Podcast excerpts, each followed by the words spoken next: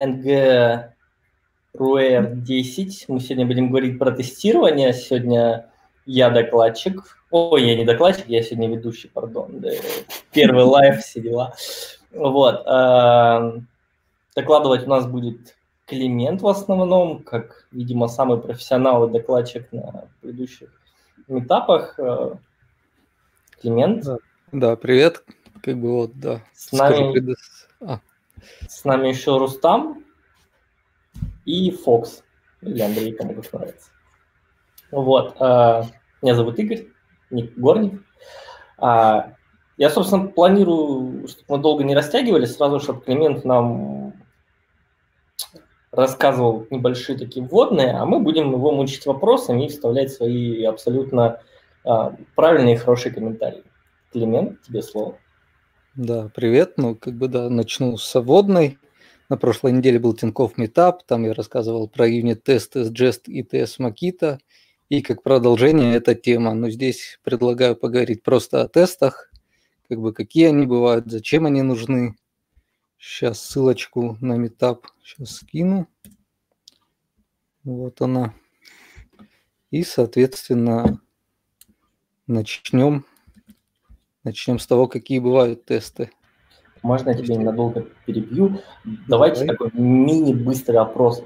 А кто из нас пишет тесты, причем постоянно? Давайте его руку поднимем. Андрей, ты, ты руку поднимал или тачки поправил? Вот. А ну, короче, видимо, профессионал и тестирование у нас только Климент, а мы ленивые лодыри, поэтому ну, вы поняли, какой сегодня будет выпуск. Ну, иногда бывает то, что я пишу тесты, если что-то сложненькое. Ну, ну, да. вот. Например, интеграционный. Я очень люблю интеграционные тесты. Они очень вот, легко вот. пишутся и очень хорошо поддерживаются. Вот, давайте теперь, кто из нас чаще всего писал интеграционные тесты, руку поднимем. А, а, во, во, ну, уже лучше, согласитесь. Ну, ну в смысле, ну, интеграционные не Я палец подниму, да. немножко, немножко писал. Ну вот, собственно, опыт у нас есть, но мы в основном, видимо, писали интеграционные. Я на протракторе, э, в основном, там, Матита немножко. Нет, ну, может, да. Далее. Вот, давай, может, Климент, расскажи нам, как, как нам на самом деле нужно было правильно жить и что нам нужно было делать, а, а мы ну, погнали с интеграционных начнем, да. раз писали, да, про интеграционный. Тоже на Тинькофф Метапах был доклад от Ивана Батанова про, про трактор Кукумбер как раз. И типа вот эти тесты, они как самые считаются большие, самые сложные, кстати, я не знаю. Слайды, ссылочку могу на презентацию скинуть, сейчас по слайдам не будем ходить, потому что мы так более широко тему развиваем. Но это по вопросу в чате. А вот. ты не будешь расшаривать экран? Да, как бы, ну, а смысл одну и ту же презентацию я, два раза. Я думал, я думаю, поговорим. не надо. Давайте поговорим. То есть, мне кажется, да. самая фишка того, как мы обсуждаем, как бы, какое там, иногда экспертное, иногда не очень мнение мы расскажем, потому что презентацию посмотреть и почитать слайды, ну, каждый может, а вот именно mm. на сегодня четверо немножко многовато, ой, маловато, а когда народу побольше, прям клево, как бы, услышать разные точки зрения, мне кажется. Поэтому давайте без слайдов. Ну, короче, у нас E2E на ангуляре как-то не прижились ну, с протрактором потому что у нас есть некоторые сторонние авторизации от сторонних сервисов, и там еще со времен первого ангуляра, когда пытались, там как только кидает на страницу авторизации, выкидывать с приложения, там протрактор сразу падает, типа Angular not defined и до свидания. И поэтому мы как-то забили на E2E, но в какой-то момент они все-таки ну, оказались нужны, и тогда у нас вот наши автотестеры уже на питоне начали их колбасить. Кто-то вначале там пытались на Java, на Sharp, ну, вроде как тестерам на питоне принято, а сейчас это вроде вошло уже в такой, в русло. Даже на проектике на одном есть у нас чат-бот, который по этим тестам выплевывает статистику, как, как что прошло там. Иногда бывает, что авторизация не прошла, упало 30 тестов из 30 там.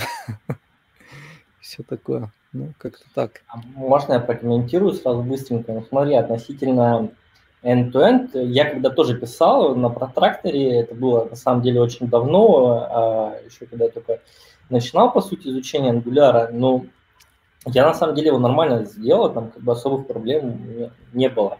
Единственная проблема была в том, что так как у меня немножко кровавый enterprise, то у нас NTLM авторизация, и по сути я ее немножко оставил, то есть я как раз на NTLM авторизации как бы стопорнулся и ну, не стал все ICD закидывать, потому что э, это нужно там делать специальные там варианты на бэкэнде, чтобы там пойти с определенным токеном, получить, зашить, ну, чтобы логин, пароль не зашивать в эту систему, да, или как бы тестового пользователя заводить.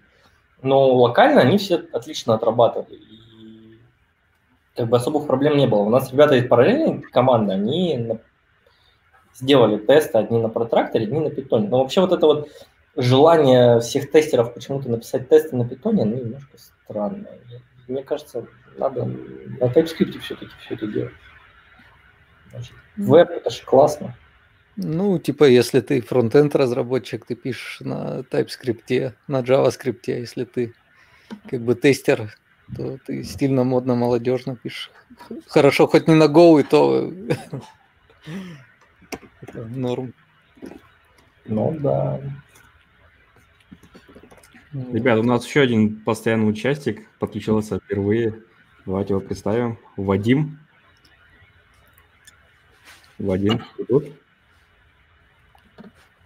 Вадим, видимо, все-таки не победил видеокамеру, поэтому... Просто свет отключили. Да. Все, Вау! Yeah. Мог победить видеокамеру. Да. Вадим, представься, пожалуйста. Привет. А, меня зовут Вадим, я являюсь техлидом в компании VTB Factoring. А, собственно, а, разрабатываю приложение на Angular уже больше трех лет, то есть еще до релиза официального Angular. Как-то так. Да, давай этот, присоединимся к нашему мини-опросу. Пишешь ли ты тесты и как часто? Пишу часто. До недавнего, до относительно недавнего момента, ну, наверное, до последнего года, я тесты на фронте не писал. А в целом не думал, скажем так, не подозревал, что в них есть нужда, а когда начал писать, оказалось, что эта штука полезна. И пусть тратится какое-то количество времени, но помогает, это помогает отлавливать баги, которых, о которых даже и не подумаешь на деле, когда пишешь код. Это во-первых. Во-вторых, а, это помогает приводить код в порядок. Иногда вот написал, кажется, что все хорошо, вроде бы, а начинаешь писать тесты, и возникают кейсы, то, что тут что-то неудобно, не вызвать э, определенный метод, а там что-то не совсем так, и чуть-чуть рефакторишь код по ходу. Ну, то есть, если такими темпами ты будешь двигаться, скоро ты нам будешь э, втирать про TDD, я понял. А скажи мне, дорогой мой друг, а ты пишешь все-таки юнит-тесты или интеграционные? А, все-таки юнит-тесты пишу. Окей. Климент, давай, возвращаемся к, к, к тебе. Так, да, давайте вернемся. Как бы, ну, про это я, в принципе, я практически все сказал. У нас их пишут тестеры. Потребность, э, их потребность пошла от бизнеса в первую очередь. То есть там бизнесу нужны какие-то сценарии, которые можно там на показе запустить, и видно было, что работает. Либо можно было как бы быть уверенными, что ну, приложение не рухнуло после следующего релиза. То есть по этим сценариям, по основным, по тест-кейсам мы покрыли. Ну и сейчас они у нас такие больше в режиме поддержки. Вот. Но сейчас мы довольно-таки активно юнит-тесты пишем. Соответственно, вот у нас есть проект, которому примерно два года. Там мы как бы серьезно в первый раз начали. Ну, как до этого были попытки, но там типа что-то написали, работ, сегодня работает, завтра нет – ну вот два года назад, то есть мы в первый раз строили юнит-тесты на Jest в Continuous Integration, то есть они у нас автоматически гоняются, гонялись при сборке стенда, и, соответственно, это уже поставило на поток. Сейчас у нас в новых приложениях ну, покрытие порядка 80%, то есть мы стараемся основной функционал покрывать. Ну, как Вадим сказал уже, соответственно, это больше нужно нам, по крайней мере, для того, чтобы как бы код был лучше, чтобы чище был код, потому что на плохой код тяжело писать тесты нормальные. Вот. А на хороший код, соответственно, и тесты легко пишутся, и поддерживаются они легко, ну и приложение работает стабильнее. Ну, вот, как-то так. Соответственно, а кто на чем вообще пишет? Там Jest, Jasmine, Чай, Карма.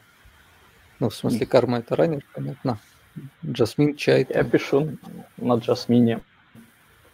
А, по сути, когда я посмотрел твой доклад на Angular Meetup, я, честно говоря, не нашел э, практически никаких отличий Jest от Jasmine. Ну, как бы, да, в принципе, у них отличий не так там много. Но когда мы переходили, у него была фишка, ну вот мы с Лисом тоже перед докладом это обсуждали тему, что он был офигеть какой шустрый. Карма, блин, она тупила, висела, как бы, когда запускала джасминовские тесты. А Джест он летал как пуля, но вот сейчас там что-то пошло не так, и он Но тоже Джест стал... сейчас тоже достаточно быстрый. Ну да, ну как бы он иногда, типа, типа бывает быстро-быстро, а иногда ты его запускаешь, и он там просто 20 секунд думает перед тем, как начать быстро тесты запускать. 20 секунд подумал, а ну все, пора, там поехали тесты быстро. И вот это вот как бы один из его плюсов, таких из киллер фич его убило. Но остались и другие моменты. То есть там основная вот для меня фишка это снапшоты. То есть ты там пишешь too much snapshot в тесте, ну, в экспекте, и он тебе просто слепочек генерит, кладет его рядом с тестом и в следующий раз гоняет по слепку. Особенно для сложных данных это крутая фишка, потому что тебе не надо там как-то поля сравнивать, всякие дип-эквалы делать и прочее. И тебе всегда видно, что там в конкретный момент времени поменялось. То есть был там два месяца он так работал, потом по рефакторили, бац, это поле отвалилось. А возможно, он также, могу предположить, э, с помощью этой фичи возможно сделать э, моки данных сложных, которые, скажем так, можно будет переиспользовать. Ну, он, короче, генерит в своем формате, там, от Snap. То есть оно выглядит как текстовый документик, то есть оно там не в JS их формате генерит. Поэтому, блин, что? А в чем крутость а, вот этих самих? Что они позволяют? Просто непонятно немножко. Чего? Сейчас, как, как? Не слышно было? Я говорю, в чем крутость вот этих снапшотов? Я просто не встречал, ну, какие-то инструменты, чтобы uh, снапшотными тестами запускать. Вот это момент. Сейчас сек я найду из вот именно этот фрагмент из слайдов из презы и покажу его. Давай расшаривай нам всем, нам всем интересно. Угу. Да, сейчас сек. Так. Шар. Угу.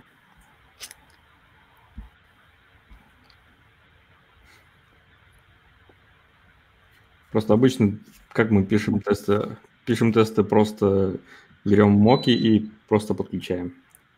Ага. Ну вот, видно? Да. Ну, то есть О, тут тест на сервис такой, типа вот и сервис какой-то маппингом занимающийся, а тест там, ну, типа мы берем моки эти, получаем, соответственно, берем, запускаем сервис, получаем результат, что там смачилось, и потом тумач снапшот делаем этот, и, короче, оно берет, делает такой слепочек, кладет его рядом, Ну, то есть в первый раз, а во второй раз она уже берет к этому слепку, ну, проверяет, какие поля в нем изменились и что именно. И, то есть ей не надо а вот проверять. Ага. И вот так вот оно, то есть кладется, и ты можешь, ну, поле конкретно посмотреть, либо там тебе не надо проверять, что именно ID там to equal там 1003 и так далее, и так далее. Потом принципе, ты можешь точно, принципе, точно так же взять... Извини. Сейчас я да, показываю, но по компоненту там точно так же можно взять, короче, native элемент и бахнуть снапшот, и так ты получишь а. снапшот с биндингами, ну, проверку, что биндинги твои забиндились в компонент, твои данные. То есть точно так же ты можешь снапшотить HTML, ты можешь снапшотить JS любой сложности объекты, и как бы в ну тут нету скриншота, как когда изменяется, но оно прям по строчкам показывает, что типа вот эта строчка плюс, это минус там добавилось, либо нет. И если у тебя там что-то поменялось вдруг, ты смотришь, ага, там типа это я осознанно сделал, ты пишешь just update, все, оно обновляет снапшот, тест у тебя снова работает, то есть поддержка тестов, она в ноль превращается. Ну, вот. А в других инструментах как вообще с э, снапшотами? Кто знает? Ну, для Jasmine я смотрел, есть отдельный, короче, отдельные либо они.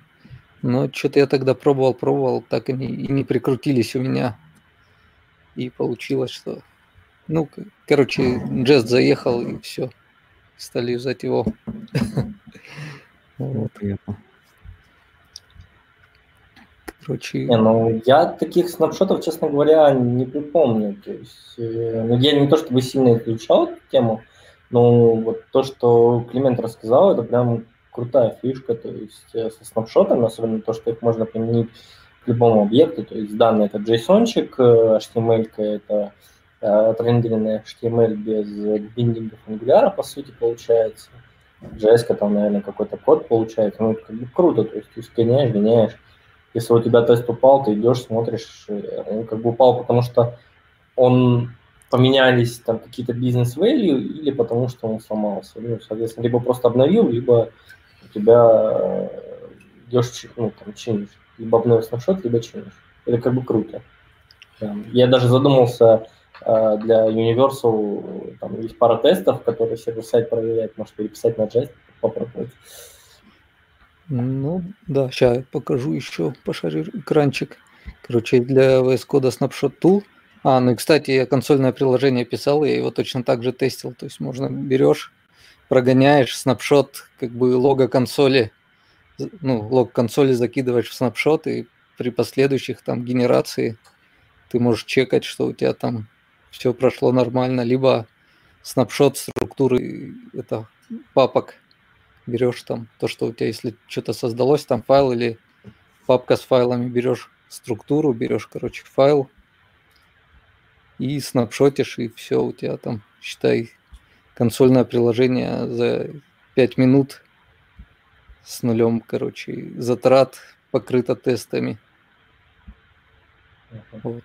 Слушай, у нас там в чате спрашивают, а как вообще быстро замокать любой сервис, по сути? То есть кто-нибудь знает, как там не ходите руками писать, а вот такие, по сути, снапшоты применить э, к сервисам. Ну что, не, ну снапшоты они именно вот на экспект, они проверяют там то, что не, в ну, получилось. Это понятно, просто, допустим, кто-нибудь знает, как там пойти, там полазить, грубо говоря, чтобы оно работало, получить какие-то данные там из сервисов, эти данные э, предоставить как мог, а не писать их самостоятельно. Есть что-то такое? Нет? Ну да, ну вот как бы об этом и вторая часть доклада была, это ТС Макита как раз либо, ну она с это сворована, как бы, как это, взята с джавки, и, соответственно, по-моему, мок ТС есть то же самое, только с шарпа слизанная, ну там разница вся в синтаксисе, а, короче, работает она так примерно, то есть, ну, у тебя вот есть в зависимостях роутер – ты берешь через функцию мог, прокидываешь роутер, оно тебе создает фейковый объект, потом ты его через useFactory, там, инстанс этого фейкового объекта подсовываешь, ну и потом, соответственно, ты через Verify можешь чекать, что у тебя был вызван этот сервис в методе с какими-то параметрами, сколько раз он был вызван. Типа, если у тебя вдруг там непонятно с какими параметрами, то ты можешь чекнуть, типа задать ему anything, что там с любыми параметрами и так далее. Вот эта штука. И также она может, ну, точно так же ты там мокаешь через VisFactory. Есть функция when у нее, которая тебе позволяет, если тебе надо пробросить данные, допустим, в Onenite, вот как здесь они были сделаны, вот, какие-то ресурсы, то есть тебе позволяет Onenit взять и, типа, когда будет вызван твой сервис, твой метод сервиса, прокинуть моковые данные, которые ты там ожидаешь для тестирования. То есть это тоже вторая штука крутая, по ней есть офигенская статья, причем на медиуме на русском. Слушай, я у тебя немножко вопрос сходу относительно вот всего этого потока. Смотри, а получается, если у нас, допустим, мне нужно протестировать какую-то функциональность, там, типа пойти забрать данные и отрисовать их в табличку, например. У меня ничего нет, я стартую Jest, э, делаю, инициализирую там новый тест, а, пишу, что сходи на этот URL, ну, к этому сервису обратись с таким-то URL, возьми данные и сделай из них снапшот. Я так могу сделать, правильно? Ну да, ну как бы если вот, у тебя... А, да, но если оно реализовано, я как бы его как интеграционно дергаю и получаю снапшот данных э, с реального сервиса. Этот снапшот сохраняю, у меня получается json с данными, которые я могу подсунуть э, в тот же тест Makita. Я говорю, что вместо, вместо этого сервиса теперь не ходи на этот сервис, а возвращай данные из этого JSON-файлика, который является, по сути, снапшотом, правильно? Ну, короче, не, у снапшота у него свой формат, поэтому ты его как JSON не прокинешь, но да. Ну, я вот из того, что ты показывал на слайде, если мы говорим про данные от э, сервиса, именно данных, то он очень был похож на JSON. Сейчас, сейчас верну, покажу. Как я увидел, его довольно несложно будет распарсить в JSON. Да, его вот можно запар... распарсить как бы в JSON, но сам он, блин, сейчас найду сек. Просто мне кажется, что, скорее всего, он ну, там, должен очень легко трансформироваться. Таким образом, вместо того, чтобы там подсовывать, ну, то есть там можно легко ну, да, ну, у него там, типа, вот есть заголовок, типа, от какого он теста. Мы не потом... видим. Блин, сорян, не та вкладка. Сейчас пошарю другую. Так.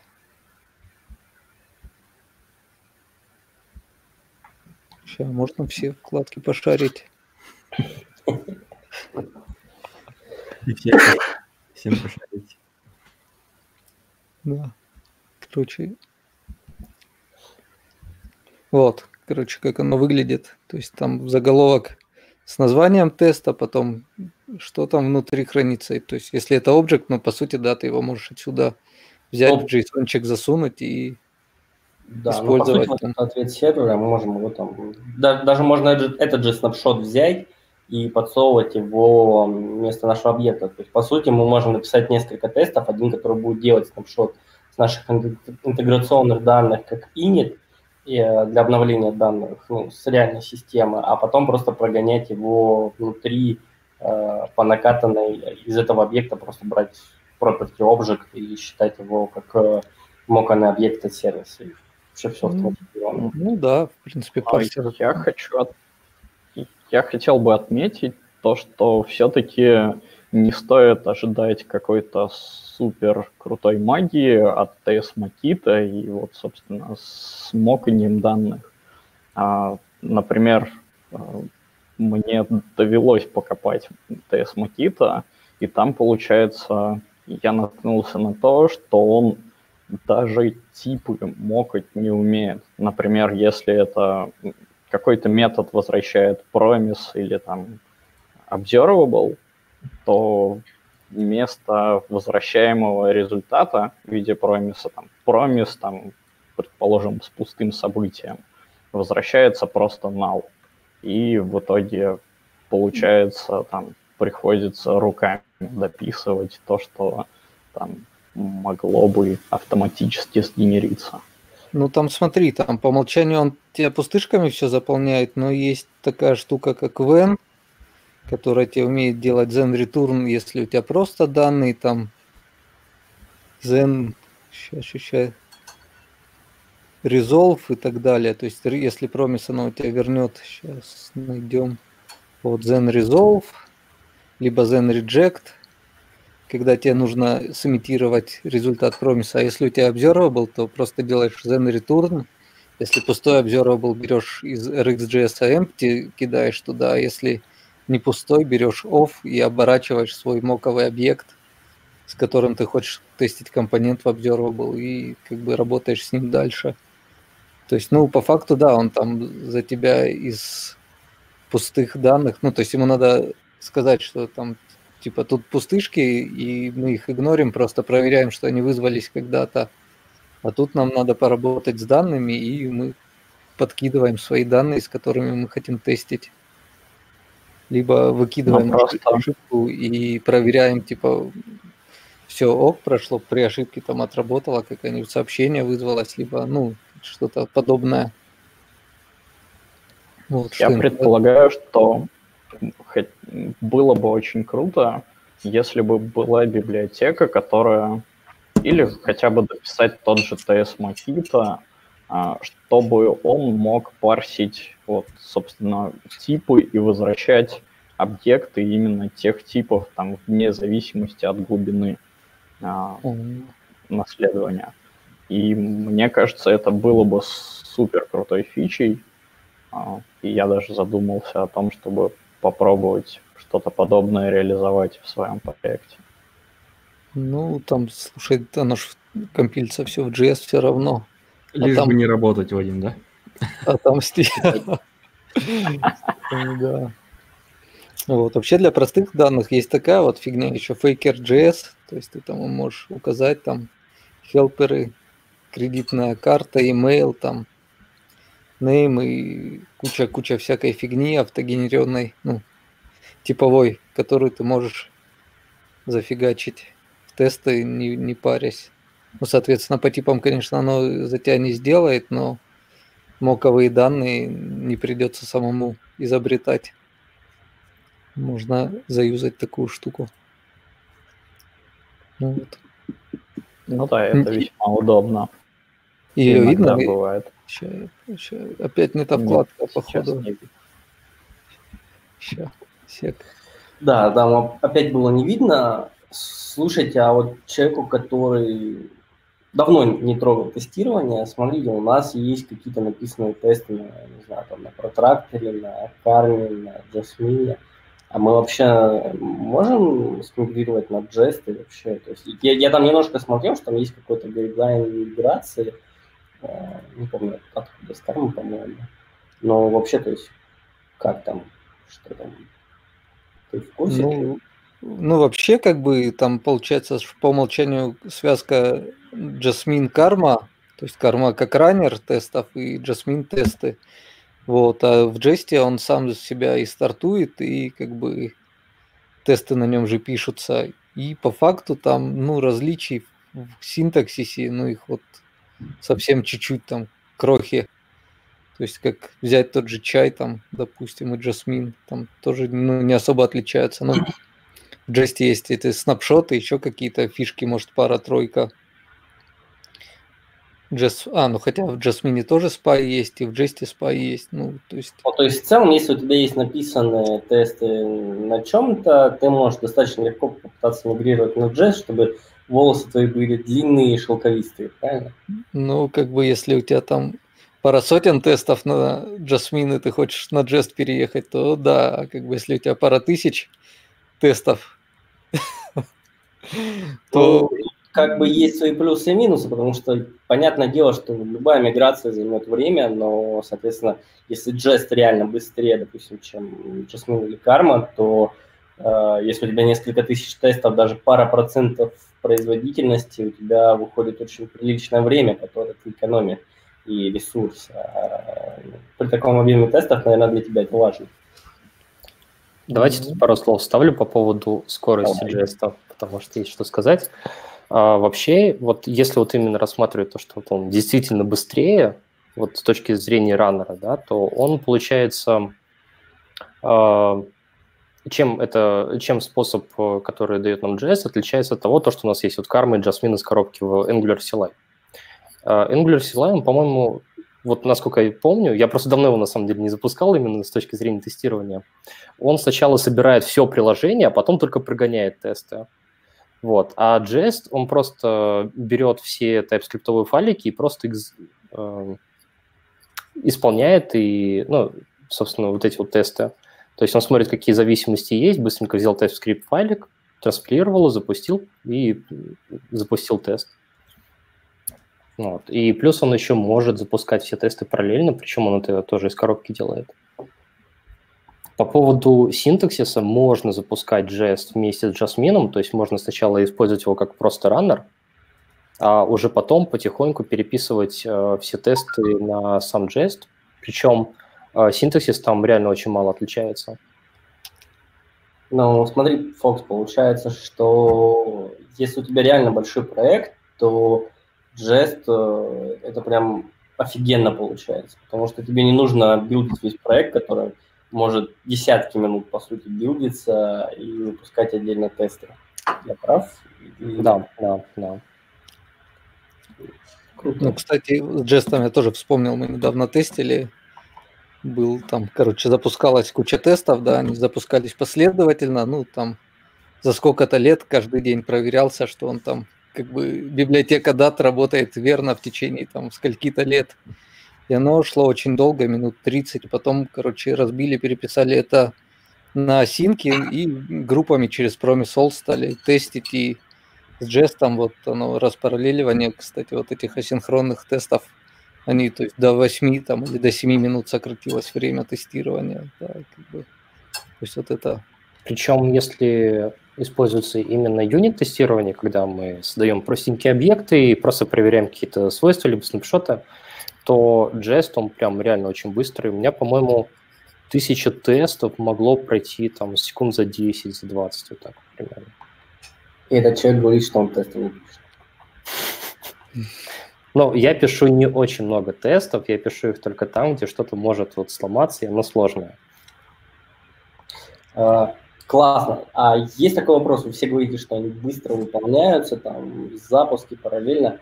Смотрите, а как у него со сложностью встраивания в инфраструктуру? Ну, то есть, типа, если я вот такой вот э, прошаренный чувак и хочу все это завернуть в докер, то есть, допустим, или там куда-нибудь не в докере, а в шеле запускать там вся CD в GitLab, в GitHub, еще где-то. То есть, насколько все это просто и сложно? Ну, у нас вот на GitLab гоняются тесты. И, в принципе, раньше на CI-CD на сборке стенда гоняли, сейчас сделали на GitLab, на мерч-реквестах.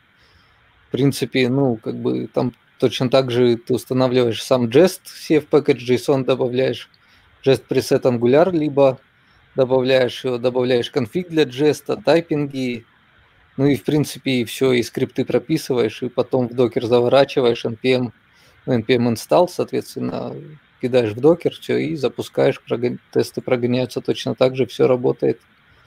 То есть, как бы там ну, оно все как, на модулях лежит. Так как это не Chrome LS, то, соответственно, никаких там особых э, перформанс-проблем, больших образов, сложности с установкой у нас нету, правильно? Ну да, то есть там ну, нет, нету, не надо никакие браузеры там тебе эмулировать, оно просто все проходит и Короче, с окружения внешнего ничего не нужно. Единственное, если у тебя какие-то интеграционные тесты, может быть, стучаться к внешним опишкам, то из докера они, наверное, не достучатся, ну да. И там либо порты надо пробрасывать. Какой либо... вопрос? Ну да. То есть, получается, там даже headless Chrome не нужен, там на V8 все гоняется? Ну, как Или как? Я так подозреваю, да, но если, может, он только в скрытых зависимостях что-то. Вообще, как я понимаю, он быстрый, потому что он именно не компилит, вот как карма все приложение, ну вот, а берет этот файлик, ну вот, как Лис уже сказал, плюс-минус берет этот файлик, то есть берет тесты для него и все окружение подменено там. А, ну где-то вот в старых, в старых джестах там надо было globals прописывать, что там мы типа window, local storage и прочие объекты мокаем. И надо было явно вот эти моки прописывать. А сейчас оно под капотом там где-то делается. То есть, ну да, он сам гоняет сам в себе. На чем на Headless чем-то, либо V8 точно не скажу, но как бы наружу не лезет никуда. Вот. У меня вообще, вообще такой вопрос был, мы там что-то до того обсуждали как-то, у кого какое покрытие, ну и кто какое покрытие тестами считает адекватным, там, плюс-минус от нуля там до 200 процентов. Я так чувствую, понеслась тема с холиварами, там, здесь по... какой каверидж правильный, в чатике у нас пишут там про React что-то. Сейчас обсуждение пойдет. ну да, да, да, вот какой coverage. Ну, типа, эти как-то совсем, совсем true тестеры, они же там говорят, что 100 плюс процентов, как бы, и вы, обес... и вы уже только тогда в безопасности, там, фанаты TDD и так далее. Ну, то есть, а кто-то говорит, что там мы типа сервисы, только, только сложную логику и все. А кто-то говорит, я Но пишу правильный код, и получается, получается, в реальном мире, к сожалению, а, ресурсов на то, чтобы покрыть 100% кода тестами, нет. Потому что по факту получается а, даже какой-то критичный функционал, чтобы покрыть тестами, уходит уже довольно значительная часть от времени разработки, а, то есть там плюс 30% стоит закладывать ко времени разработки фич. А если покрывать код полностью, то получается, что бывают какие-то суперсложные кейсы, которые вот по большому счету можно было бы протестить, скажем так, на уровне общей функции и все выдало что-то, окей. А, но если лезть именно вглубь, то там можно закопаться надолго, на несколько часов в одном тесте, получается.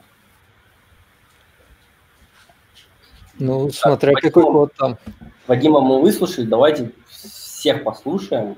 Я предлагаю сейчас, ну, как по порядочку у меня там стоят картиночки, я не знаю, как у всех. Кто у тебя следующий по порядку? А давайте начнем с Рустама в левом верхнем углу. Да, спрашивайте, я не пишу тесты, и мне все, все в порядке. Дальше. Ну, то есть, ну, то есть, какой coverage на самом деле там, ну, так, когда нужно писать тест, условно говоря? То есть, как? Ну, на самые сложные кейсы, и все, ну, как бы это разумно, я считаю когда логика очень какая-то размазанная, непонятная, ну вот ты не можешь еще проще написать, вот тогда пиши на него тест, вот все. О, окей, давай, а дальше я себя пропускаю, я тут в центре. Климент, давай, Климент. Что-то это на лайфхак было похоже, но как бы, ну у нас как бы в основном мы, во-первых, на маперы пишем, да, потому что они могут упасть во время маппингов или когда что-то не дойдет, чтобы было... А на мапперы в каком плане? Ну, вот снапшоты. Который...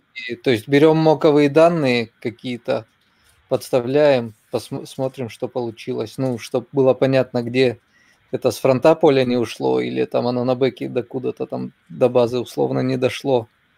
Вот. Ну, чтобы раз, разграничение ответственности было.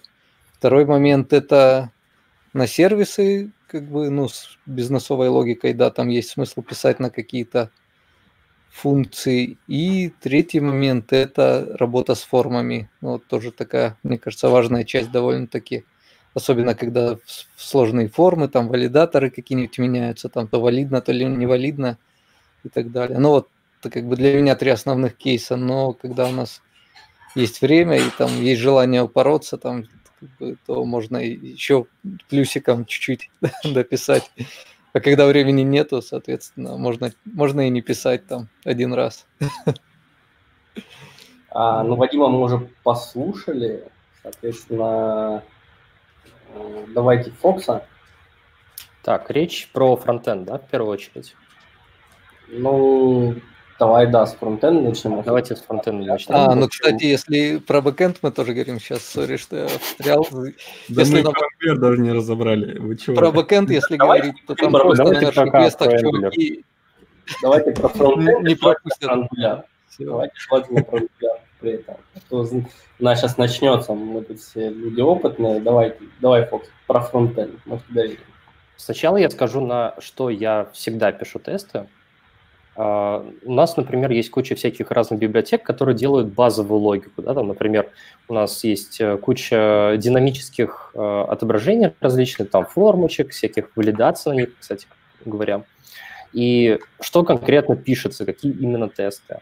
Пишется именно, uh, проверяется, правильно ли эта библиотечка рендерит все компоненты, правильно ли навешивают валидации, правильно ли они срабатывают.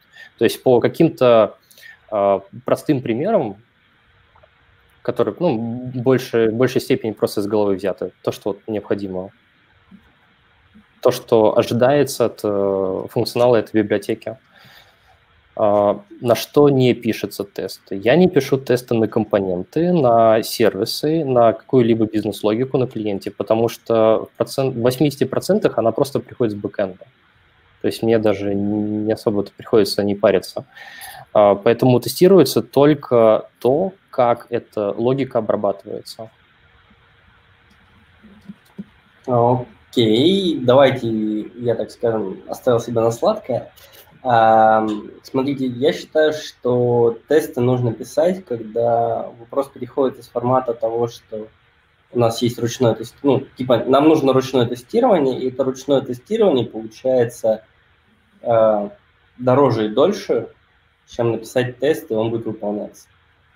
То есть, соответственно, э, если кто-то постоянно ручное тестирует, и написать тест там, проще или гораздо проще, в лучшем случае, да, чем, и, и он будет работать там, понятно, хорошо и просто, то обязательно нужно писать тест.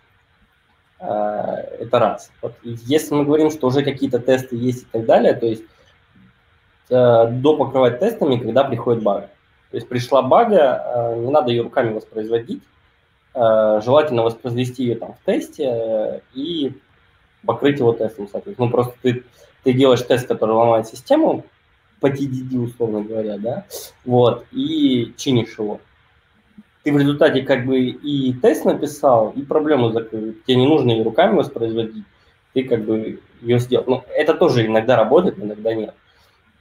Если ты, соответственно, делаешь какой-то маленький проект, то чаще всего у тебя ручное тестирование, ты зашел по тесту руками, уже хорошо, если нет, у тебя потестили пользователи, которые э, либо платные, либо бесплатные, ну, как бы, если они бесплатные, то... Ну, Накидали тебе ищу там 20 штук. Да, да, да, да, и это тебе дешевле, поэтому ты не пишешь тест, и, соответственно, тест пустая трата, как у нас там пишут в чате. Вот. А если это как бы у тебя основа, и тебе с этим все равно придется, извините, заниматься веселыми вещами, то, ну, наверное, проще написать тест. Как-то так. Кстати, уже коммент показывался, вот Климент написал. Ой, не Климент, а Ильшат. Я не пишу тесты, потому что не уверен в своем коде. Да, именно это комментарий.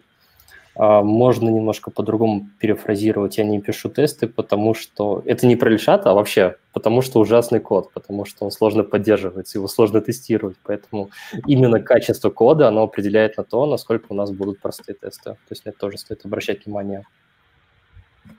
Давайте, если в сторону Мне кажется, это фишка.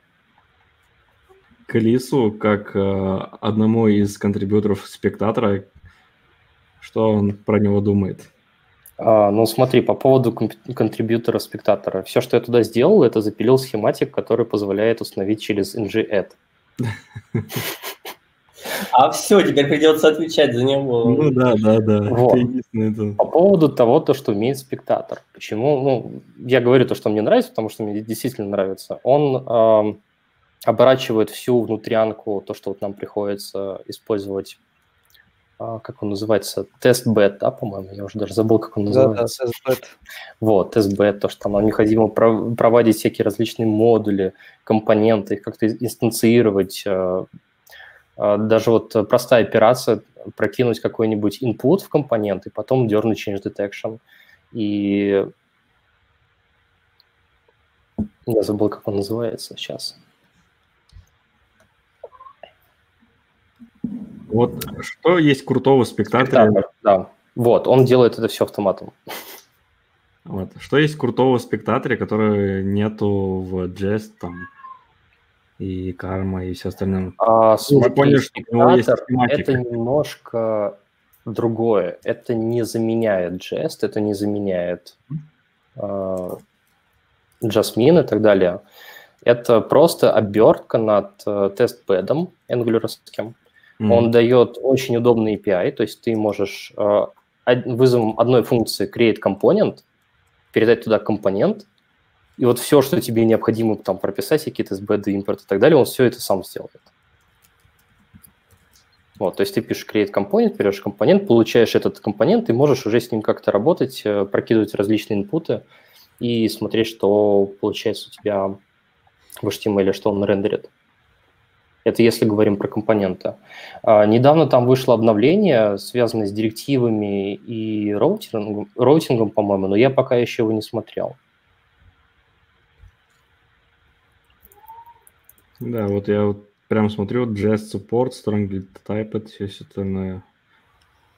Ага. HTTP Testing Support, Routing, Custom Jasmine JS Matcher – вот, по поводу директив, я вот сейчас смотрю, а, что делается. Ага, а, получается точно так же, ты прокидываешь директиву в, просто в маленькую функцию, а, тебе дается фабрика, в которую ты можешь прокинуть шаблон, и все, ты уже начинаешь с ним работать. То есть у тебя есть и доступ к твоему хостовому компоненту, и доступ к директиве. Ну Звучит интересно. Ну, мне вот именно по Можно, в принципе, расшарить экран и просто внимательно посмотреть документацию, если интересно. Ну, я думаю, мы накидаем ссылок, и все заинтересованные лица смогут посмотреть документацию без нашего э, прекрасного участия. Тогда еще лучше это просто посмотрите документацию, потому что спектатор очень прикольная штука. Там mm-hmm. даже можно посмотреть, как реализован спектатор и сделать что-то под себя. Вот. А, смотрите, у нас а, относительно чатика, немножко в сторону, наверное, а, у нас Макс писал, что у него жест стал медленнее, чем моча. А, но как бы... Это важный момент, то, что он говорит про React. секунд. И да, и про React. Вот, ну... Все, расходимся, тут про React. Так, тихо, тихо, все, дальше, забыли это слово. А, ну и, соответственно, у нас там небольшой холивар с ирониями, без иронии, я не знаю, но это интересно там. В чатике сходите, почитайте. А, нужно ли писать тесты, типизация, ну, все как мы любим. А, слушайте, может, кто-то хочет что-то там спросить и рассказать, а то, по-моему, это слишком много. Да, Климен, почему ты не взял спектатора, если он такой крутой? Я как бы хочу сделать это, но пока не представилась возможности. Вот типа на то есть у вас есть время писать тесты, но не, нету, чтобы стянуть спектатор. Ну, мне просто интересно, пробовал ли кто реально в бою спектатор? Ну, мы, короче... в продакшене прям используется. И уже давно.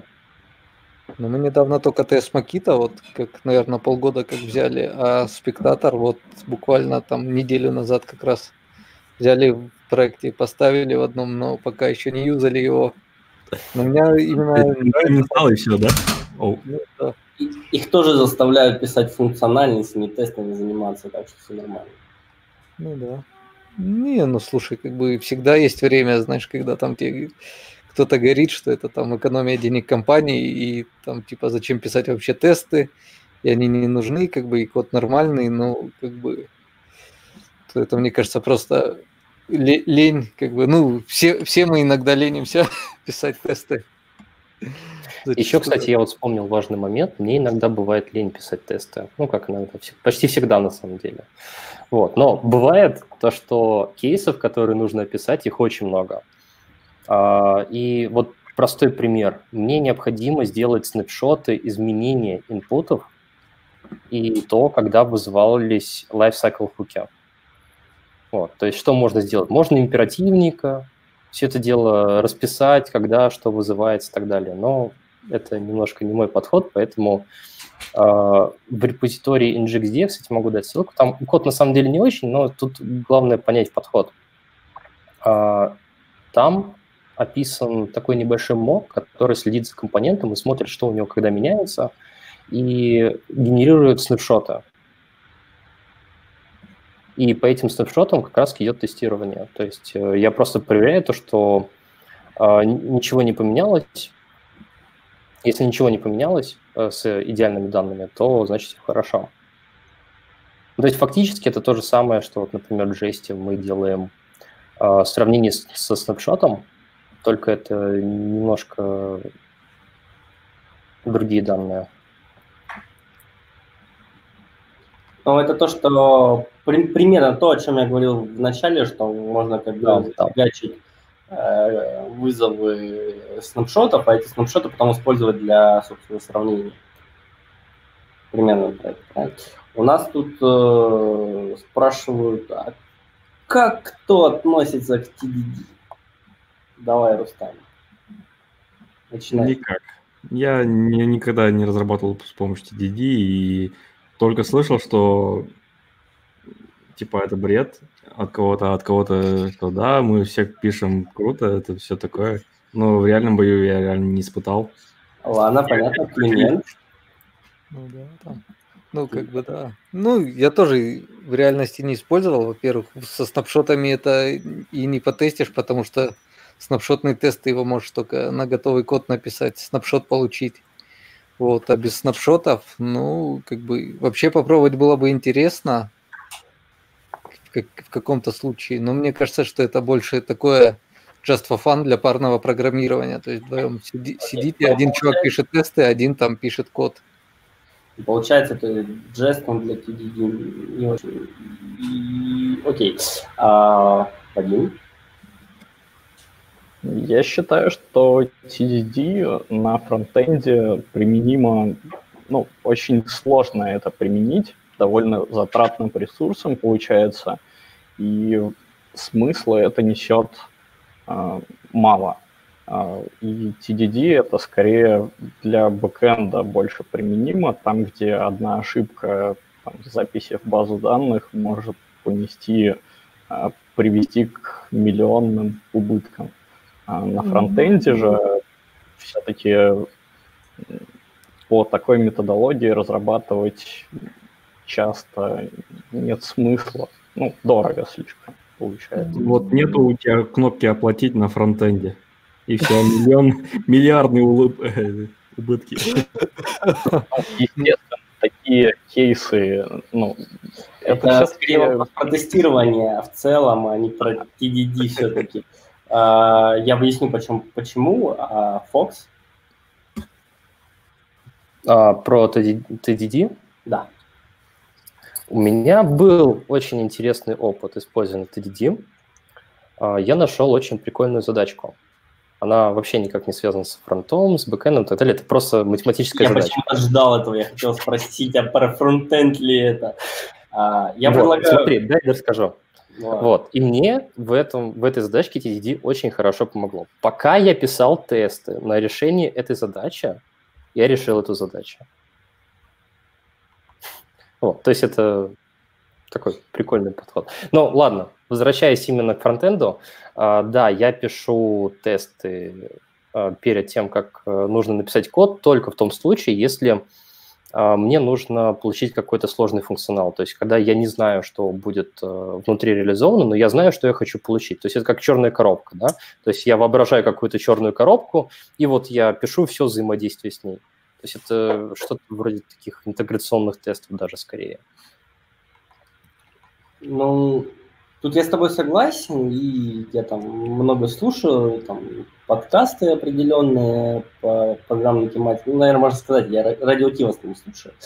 Вот, а, и из того, что я как бы смотрю и слушаю, и сам читаю, да, я понял, что, в принципе, TDD, он больше про то, что эм, тебе нужно построить неведомую фигню, и для того, чтобы ее продумать, ты можешь либо ее в мозгу продумать, либо написать какое-то количество тестов, э, которые опишут то, что ты хочешь получить, и ну, что оно сломается, то есть входные и выходные данные. Да?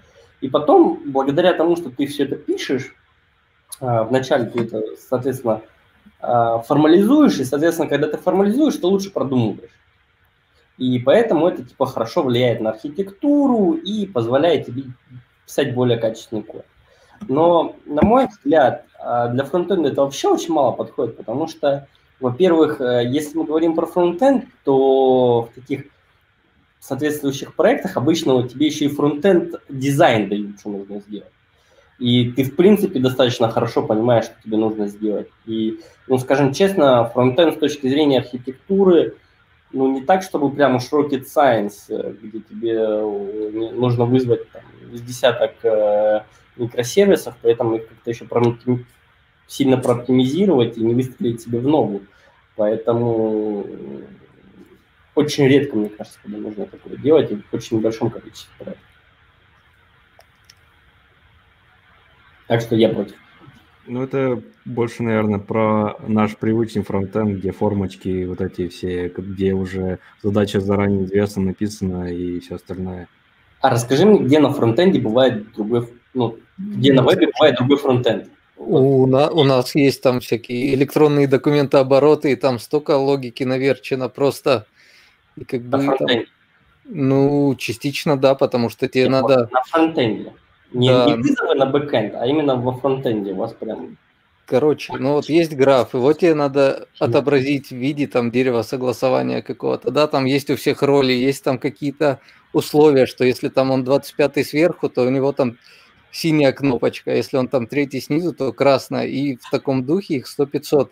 Ну, то есть, что ты будешь на бэкэнд ходить? Но они не сложные. Климент, ну согласись, их, их много, но... много, но там сложно... Сложные. Нет, там как бы, то есть э, комбинаций настолько много, что, ну, там есть определенные сложности возникают с этим. То есть, а вот эту логику на бэкэнд не вынесет, ну, что ты будешь как бы на бэкэнд ходить, чтобы кидать им там обратно этот граф и спрашивать, типа, а что мне показать кнопку или нет? Ты, ну, смотри, а, как бы, когда говорим про сложное, это не говорит о том, что а, там много условий или так далее. Это сложно с точки зрения больше архитектуры. Архитектура на эти задачи не сложная. Они могут быть немножко сложные алгоритмически, это говорит о том, что их нужно достаточно хорошо покрывать тестами, особенно юнит-тестами, если мы говорим про множество условий.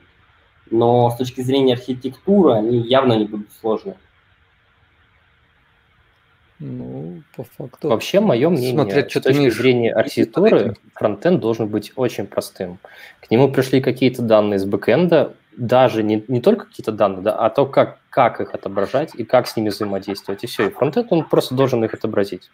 Это вся его задача. Он не должен ничего там такого да, нафиг всех делать. согнать и нанять всех, всем нам верстальщиков. Вот, все, огонь.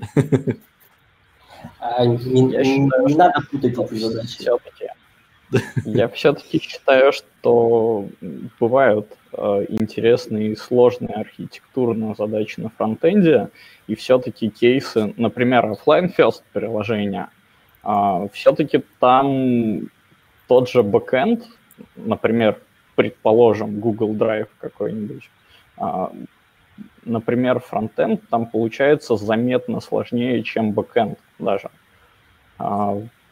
А, потому что с точки зрения бэкэнда это просто работа с загрузкой, там, выгрузкой файлов. А с точки зрения фронтенда это может быть полноценное offline first приложение, а, в котором будет очень много архитектурных, интересных и сложных задач. Я с тобой, Вадим, соглашусь, но офлайн first приложения, которые как бы скешированы и так далее, это уже все-таки на мой взгляд, да, не совсем стандартный веб-фронтенд. То есть э, там уже много таких интересных вещей, которые э, ближе к написанию полноценного там desktop или mobile приложения, где очень много разного интересного. Там уже есть что потестить и, и поделать, и подумать об этом. Почему э, движется, по сути, современный фронтенд, на мой взгляд. По сути, веб становится такой универсальной платформой, а, которая способна запуститься, запустить приложение а, на чем угодно, то хоть на табуретке. А, и, по сути, универсальный комбайн. Ну, я все-таки считаю, что пока это не, скорее, исключение из правил. Ну вот, вот, короче, пишет это, чувак. Это есть, конечно, конечно. В чатике пишет, вот мы пишем Короче, мы пишем спад для энергетики, там такая же есть почти что замена десктопу. Ну да, вот у нас электронный документооборот, это же такая же тема. Единственное, что хотя у нас есть и через фронт интеграции, причем с вот внешними там редакторами и всякой фигней, то есть они внешний скриптик подкидывают в наше приложение, и у нас интеграции некоторые идут через бэк, а некоторые идут через фронт, потому что им эти данные нужно отобразить, как бы, а потом уже они сами в себе обрабатывают, что надо шлют на бэк, что надо не шлют. То есть, как а, бы... Маленькая ремарочка, я говорю про сложность больше с точки зрения необходимости TDD. А, ну, с точки зрения... Я не пытаюсь сказать, что мы занимаемся легкой фигней. У нас очень интересная реально, ну, потому что у нас много маленьких простых задач, но они должны стать э, единой системой, которая хорошо работает. Это в любом случае всегда сложная задача. Хорошо, а почему бы не сделать такую систему, а, которые мы можем отдать верстальщикам, они там расставят все эти кнопочки, они расставят нам все таблички, Фокс, которые Фокс, нам нужны. Фокс, давай сразу И. Зачем нам верстальщики? Зачем нам этот промежуточный слой? Напи- напишут TDD на HTML, там все нормально. Да. А... На деле к этому и идет. Та же Figma, например, движется примерно к этому. Э, э, к замене верстальщиков я согласен, но а, пока искусственный интеллект не сможет, ну, то есть пока естественный интеллект плохо справляется с программированием, мне кажется, от искусственного нам не стоит а, ожидать многого. Вот жаль, что с нами сейчас нету настоящего верстальщика, который нам сказал бы нет и, и вообще ни при чем. Ну, все такое суперпрофессионалов это не касается. Я считаю, что и никогда не, в ближайшее время не сможет победить суперпрофессионалов, как всегда мы знаем, их достаточно мало. А, мы уже час с лишним в эфире, я думаю, что нужно завершаться. Если не Может быть, подведем итоги какие-нибудь сначала? Да, ну, э, итоги это и есть завершение. Не знаю, вдруг вы хотите еще там Э, сказать, что я не прав, и еще два часа меня обсирать, я же не против.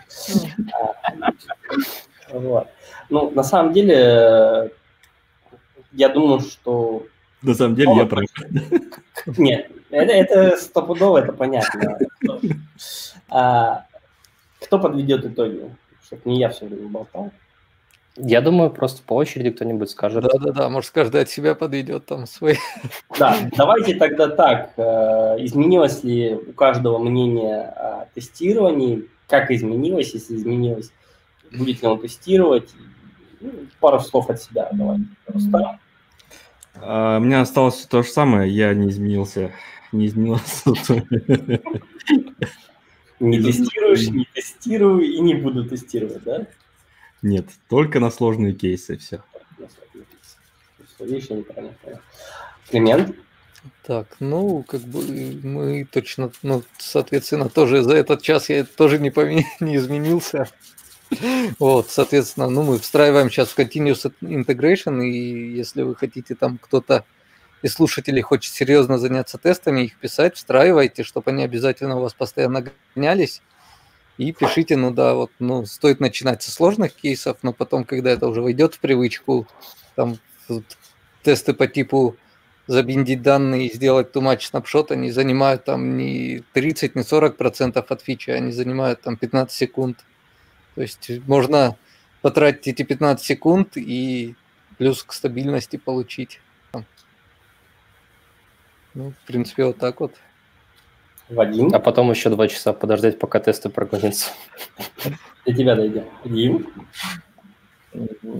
Мое мнение чуть-чуть изменилось. А, изменилось в той части, что я до сегодняшнего подкаста думал, что тесты писать скажем так, э, это неизбежное зло, которое отнимает очень много времени, а вот на деле оказывается, что есть уже придумали такие интересные инструменты, которые позволяют сократить э, время на это мучение.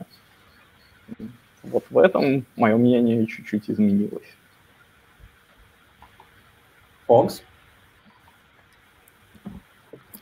А, мне на самом деле очень жаль то, что у нас сегодня не было верстальщика, потому что, я думаю, нам бы что-нибудь сказали.